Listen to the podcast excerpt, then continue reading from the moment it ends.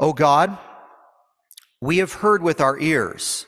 Our fathers have told us what deeds you performed in their days, in the days of old. You with your own hand drove out the nations, but them you planted. You afflicted the peoples, but them you set free. For not by their own sword did they win the land, nor did their own arm save them, but your right hand and your arm and the light of your face, for you delighted in them. You are my God, O my King, O God, ordain salvation for Jacob. Through you we push down our foes. Through your name we tread on those who rise up against us. For not in my bow do I trust, nor can my sword save me. But you have saved us from our foes and have put to shame those who hate us. In God we have boasted continually, and we will give thanks to your name forever. But you have rejected us and disgraced us and have not gone out with our armies. You have made us turn back from the foe, and those who hate us have gotten spoil.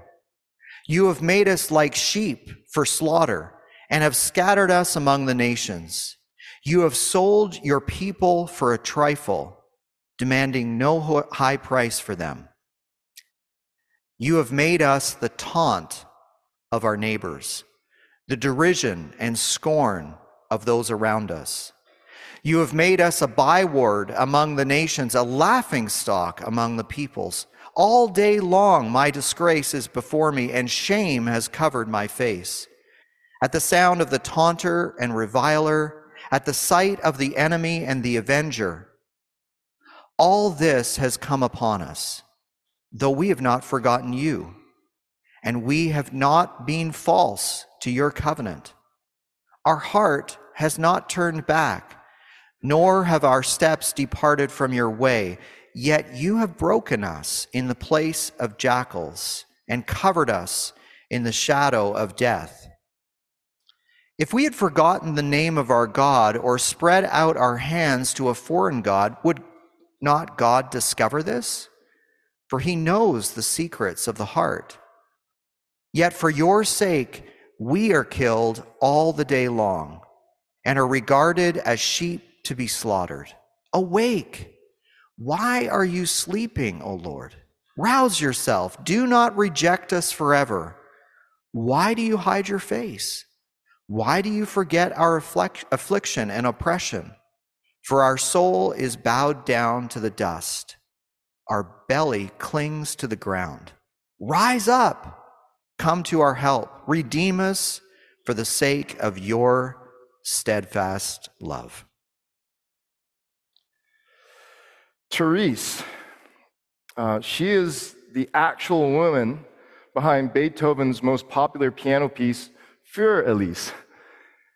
And I always enjoyed listening to the song. It has a beautiful flow to it, but then I learned the true story behind the song.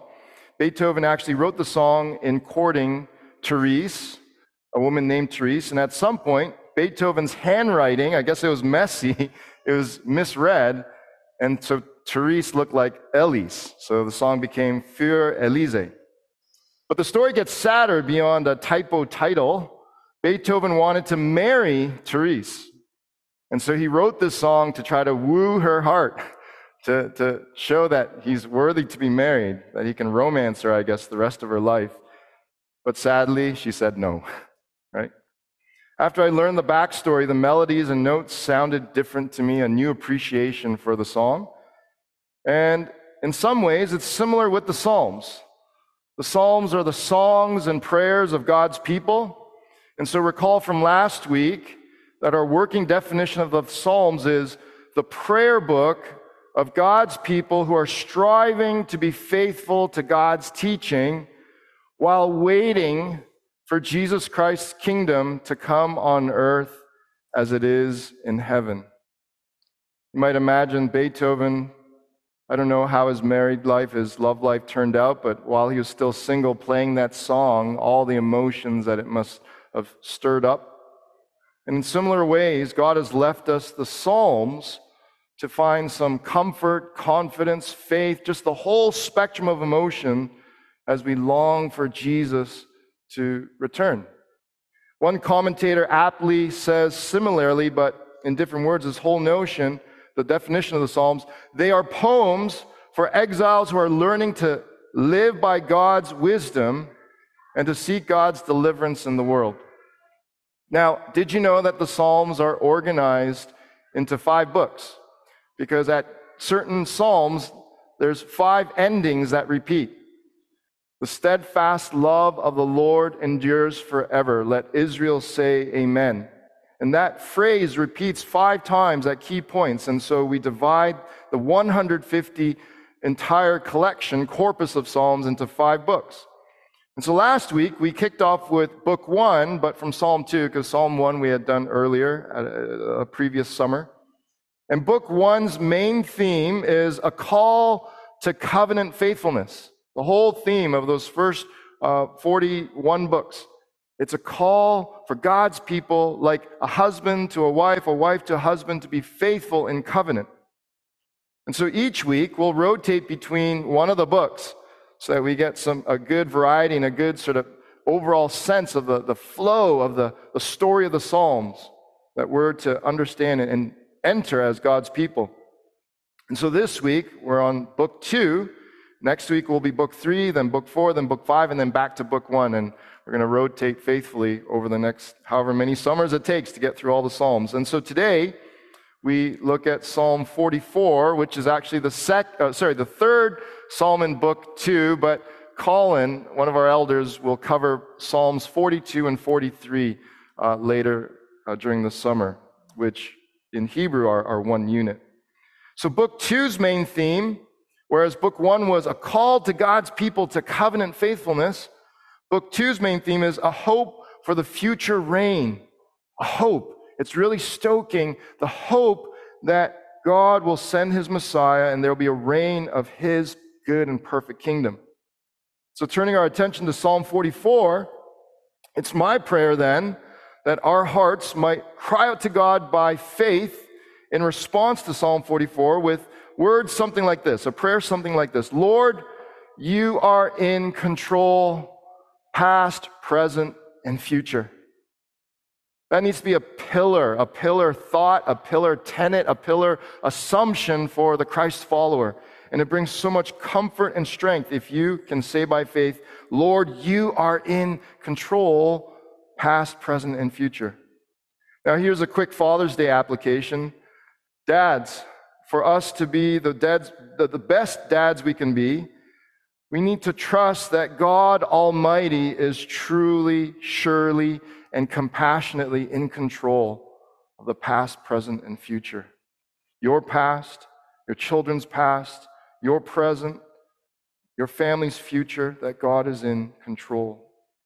Now, Scripture and Jesus doesn't only call us to faith, but faith without works is dead. And so it's my prayer as well that we might overflow out of faith into a good work, a real change in our lives in some manner as this. So, believing by faith, you're in control, past, present, and future. When I suffer, help me to trust your sovereign grace. A big theme, if you had to summarize today's psalm, it's basically when you're confused in your suffering. Where is God when you're confused in your suffering? I don't know if you caught that when we read it, but I'll draw out more of that if you didn't catch it. The psalmist today sings and prays about God's, what theologians call, sovereign grace. We talk about, there's 2 parts to that, God's sovereign grace. We're combining 2 of God's important attributes. His sovereignty, being in complete control, and his graciousness, his kindness, his mercy, his compassion, his undeserved love.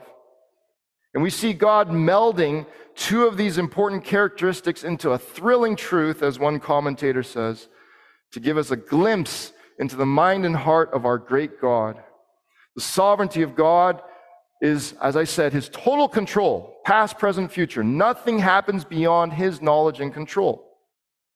And the grace of God is his unmerited favor, his undeserved kindness toward those who have not earned it. Meaning, what a wonder that God sovereignly chooses to show kindness to his people.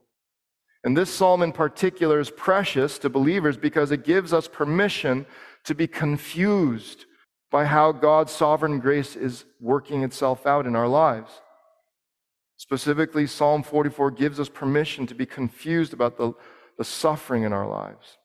So for the rest of our time meditating on today's scripture, I want to ask, how does the psalmist teach me to pray when I'm wondering why I'm suffering? I want to draw out three things from the psalm. There's so much there, but just three things. First, recount God's past sovereign grace. Feel intimately safe in God's present sovereign grace. You can see where this is going. Past, present, future. Be desperate for God's future sovereign grace. Okay? And so if we can stay rooted past, present, and future in God's grace, his sovereign grace, it'll anchor you. It'll steady you through life. So let's dive in. How does the psalmist teach me to pray when I'm wondering why I'm suffering? First, recount God's past sovereign grace. And first, I want you to see with me, if you have your Bible open on your app, I think there are some Bibles in front of you if you want to look with me. Try to find Psalm 44, especially because we don't have slides today. I want you to see how the psalmist recounts God's past sovereign grace. And in verse 1, it says, "O God, we have heard with our ears, our fathers have told us." So right there, didn't plan this, there's a call to fathers.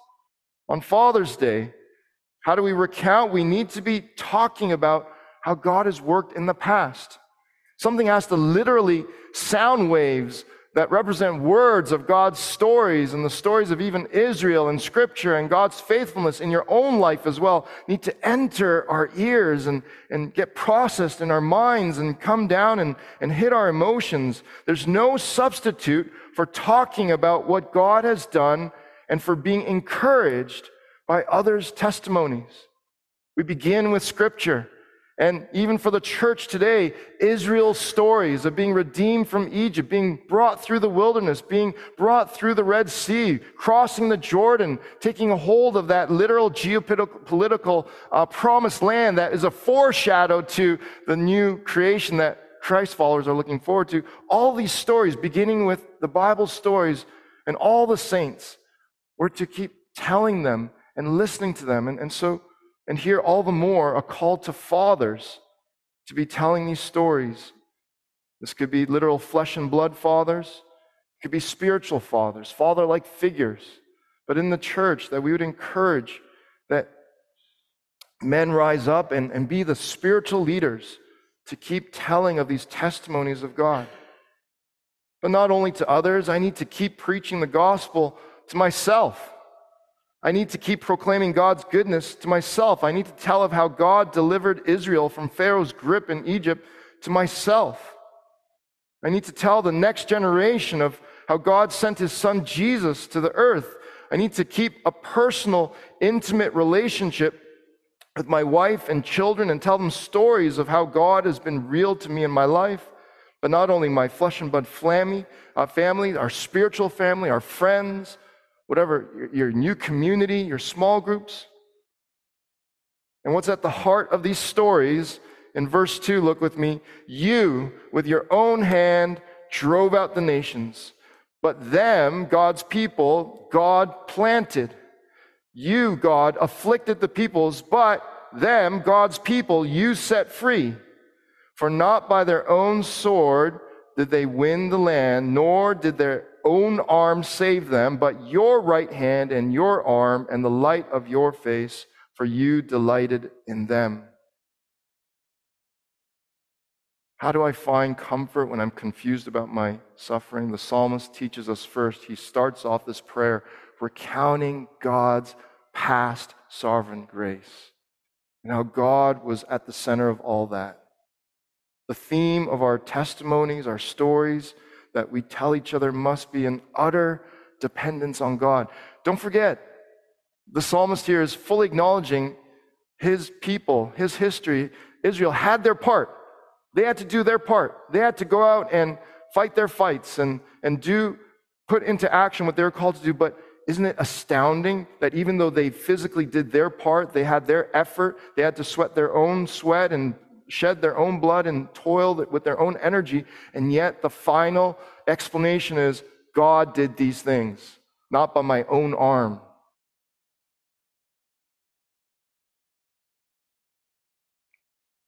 And I love that the psalmist remembers, recounts, in the past, you delighted in them. The theme of our testimonies must also be our belovedness. And now for us, as in the new covenant, as the church, our belovedness in Christ, God's sheer favor and grace. So I love how Matthew Henry reflects on this. Former experiences of God's power and goodness are strong supports to faith and powerful pleas and prayer under present calamities. The many victories Israel obtained were not by their own strength or merit, but by God's favor and free grace. And so I, inspired by my own study in Psalm 44 this week, I just this week started a new tradition in our home with my kids. And once a week, ask Dad anything about his past, free card. But my point is, my intent is to somehow connect the dots to God's faithfulness in my life.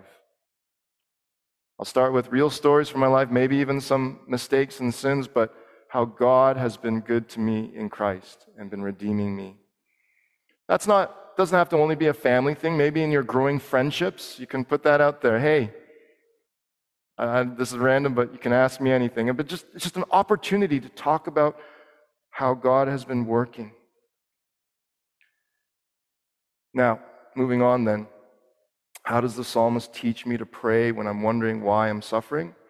Next, feel intimately safe in God's present sovereign grace. Present. First, notice how the psalmist in the present continues to anchor himself. He anchored himself by recounting the past, but now also in the present, he continues to dig down, to throw down the anchor of staying just steadfast, to steady his heart and mind, his emotions, his thoughts in God's present sovereign grace. And so here in the present, when you're triggered by that driver or whatever circumstance or something someone said, something is triggered, anger, hurt, whatever anxieties, depression, whatever, however you're triggered in the present, like the psalmist, we need to learn to talk back to your emotions and wrong thoughts.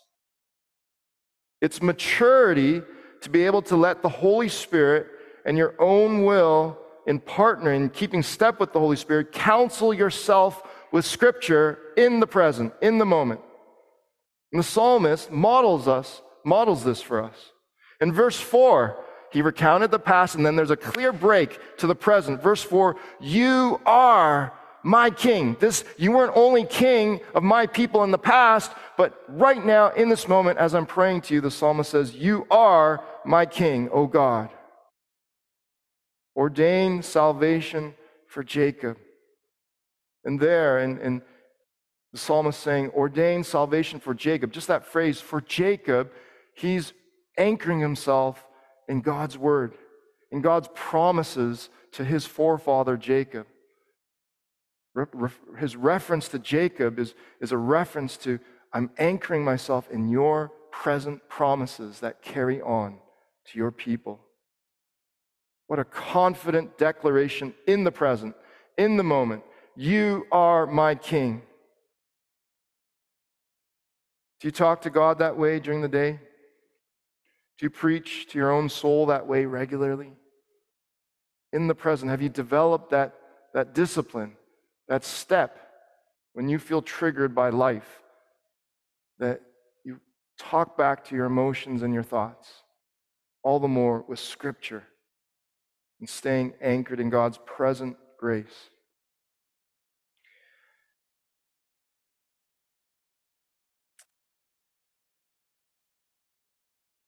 Now, notice how this translates into the psalm's perspective on success.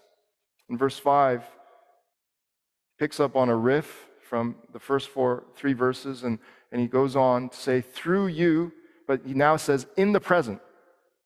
Yes, in the past, his people had success by God's help, depending on them, but now in the present, through you, we push down. That's present, not the past. Through your name, we tread down those who rise up against us. Again, present. For not in my bow do I trust, present, nor can my sword save me, present. In God we have boasted continually. And there too, it might sound like in the past, but the continually means in the present, ongoingly, in real time. And we will give thanks to your name forever. So in the present, into perpetuity. The bottom line is that certainly we need to do our part. We push down, but then the greater point, through you, through your name. Now, I want you to be encouraged by how intimately safe the psalmist feels to be honest in God's present sovereign grace. As you stay in the present, in God's grace, then a wonderful benefit is that you're to feel that you can be completely honest and bare before God. Because after he anchors himself in the present, in God's sovereign grace, in verse 9, look how real and raw and honest he is about how dejected he feels. But you have rejected us and disgraced us. Those are strong words. You have not gone out with our armies. You have made us turn back from the foe, and those who hate us have gotten spoil. You have made us like sheep for slaughter, and have scattered us among the nations. You have made us, verse 13, the taunt of our neighbors, the derision and scorn of those around us. You have made us a byword among the nations, a laughingstock among the peoples. All day long my disgrace is before me, and shame has covered my face. How many people can you be this honest about how you feel to? My overall experience is most people don't like being exposed. Most people don't like other people sharing their own news. Most people don't like being thrown under the bus, and I get that. But what's under all that is because we don't want to feel some shame. And yet here the psalmist, he bears everything before the Lord in utter honesty. He goes on, and he even says, he's making an argument before the Lord, kind of like Job. All this has come upon us, though we have not forgotten you. The psalmist has the audacity to say, look, God, as far as I know, I'm genuinely in the right here. I don't know why this suffering is happening to me. He goes on to say in verse 17, we have not been false to your covenant. Our heart has not turned back, nor have our steps departed from your way. And to almost cover his bases, he says in verse 20, if we had forgotten the name of our God or spread out our hands to a foreign God, would not God discover this? For he knows the secrets of the heart. Yet for your sake we are killed all the day long. We are regarded as sheep to be slaughtered. Now, we'll see later on in the sermon that Paul the Apostle validates the psalmist because he quotes this psalm, and in effect, he validates the psalmist was right before God, in a right standing. And so his confusion was legitimate. Why is this happening to me? So can we say with the psalmist, we have not forgotten the Lord? We have not been false to covenant with God in Christ, doing our part in the new covenant? Can we say with the psalmist, our heart has not turned back, our steps have not departed from his way? So again, Matthew Henry, very helpful. Just trying to understand and wrap my mind around this psalm. Listen to his reflection on these verses. The believer must have times of temptation, affliction, and discouragement. The church must have seasons of persecution. At such times, the people of God will be ready to fear that he has cast them off and that his name and truth will be dishonored. But they should look above the instruments of their own trouble, the temptations, the struggles, the suffering. They should look above those things to God, well knowing that their worst enemies have no power against them, except for what is permitted from above. And so this is why we need to turn to the third and last point. How does the psalmist teach us to pray when we're wondering why we're suffering? We need to be desperate, yes, desperate for God's future sovereign grace. Now, where do we see this in the text? We jump down to verse 23, and the psalmist here is feeling really safe. This is how intimately safe he feels in his personal relationship with God. Listen to verse 23. This is him talking to God, mere human being, addressing the Lord Almighty, creator of the universe. Awake! In fact, I would scream it louder because the tone here is screaming. Why are you sleeping, O Lord? Rouse yourself. Do not reject us forever. Why do you hide your face? Why do you forget our affliction and oppression? For our soul is bowed down to the dust. Our belly clings to the ground. Rise up. This is how he ends this prayer. Rise up. Come to our help. Redeem us for the sake of your steadfast love. And we should never rush through Scripture. As we meditate on God's law day and night, we need to let it wash over us, just trickle down into our thoughts, our understanding, our emotions. And so it shouldn't be lost on us to miss the audacity of the psalmist here. Have you ever commanded God, let alone commanded God to wake up? Look, I can command and demand my children to wake up. I'm their father. They still live under my roof. My wife and I provide for them intuitively.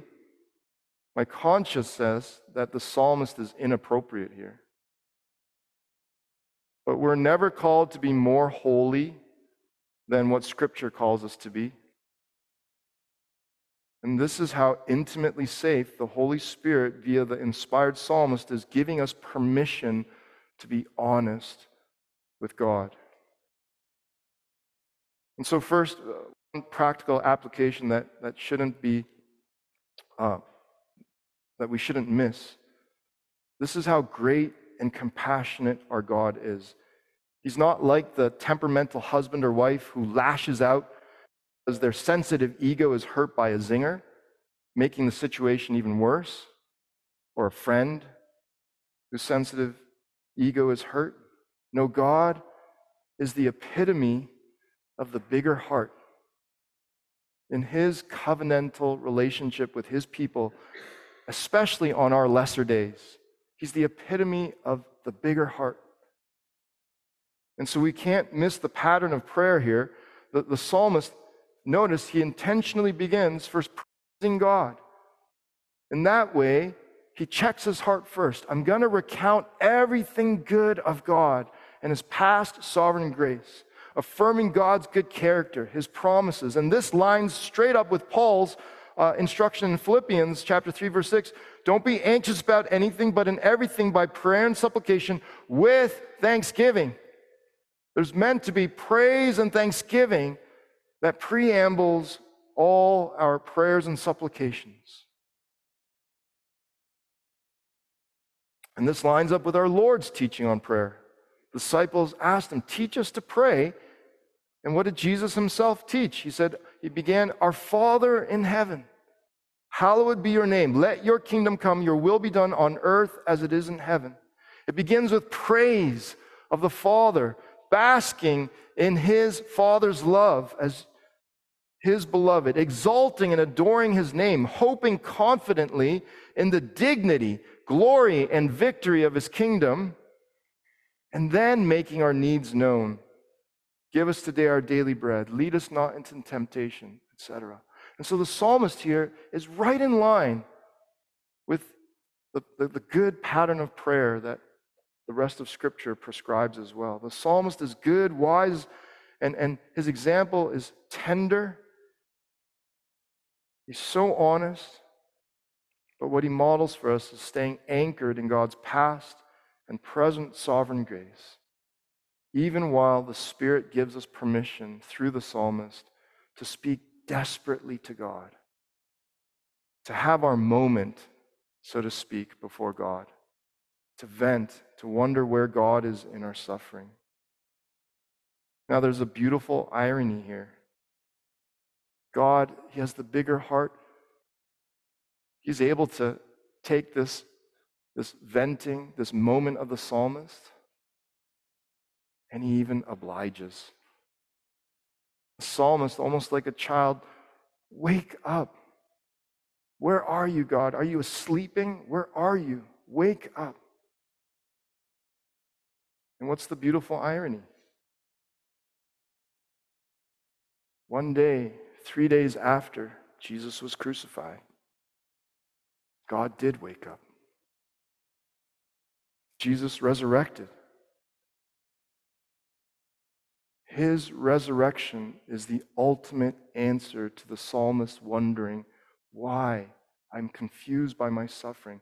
Jesus' awaking from the dead is the one true ultimate answer to the psalmist's suffering and yours and mine.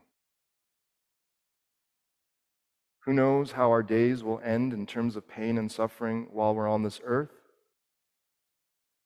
But what is certain and so worth it is that this short and passing temporary suffering here, it pales in comparison to being welcomed home and having the Lord himself wipe away your tears. And once and for all, guaranteeing you no more suffering, no more pain. The late Tim Keller, he said many wise things, and the Spirit gave him lots of wisdom. And one thing that's always stuck with me of what he said was, look, God might never give us the answer why for our suffering. But what we can know for certain is that he loves us. Why? Because Jesus suffered on the cross for you and me. Because Jesus died so that we might not have to suffer, even if we never know why, that we will never have to suffer. We never have to be uncertain about the fact that God loves us. The psalmist, he can be desperately honest to God with demands for God to wake up, because in the depths of the psalmist's heart is a more supreme and final affection. Come to our help, he ends. Redeem us for the sake of your steadfast love. That's all in the risen Jesus. Let's pray.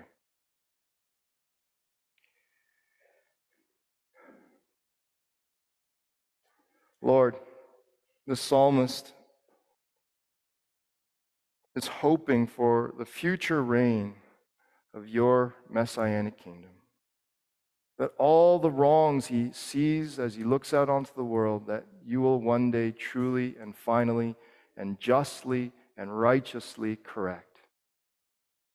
And we thank you that Jesus is the epitome, the culmination, the beginning and the end of all the hope and comfort and justice and love that all our hearts long for. Lord, I pray especially for those who might be confused about their suffering today, that you would help them to pray along with the psalmist, staying anchored and recounting your past sovereign grace. And in the present, with the psalmist, being able to speak to emotions and thoughts that race through our being, even as we keep looking forward. And we can look forward with hope because you have awoken. You have raised your Son from the dead. So fill our hearts with the hope that comes from Christ. In Jesus' name we pray. Amen.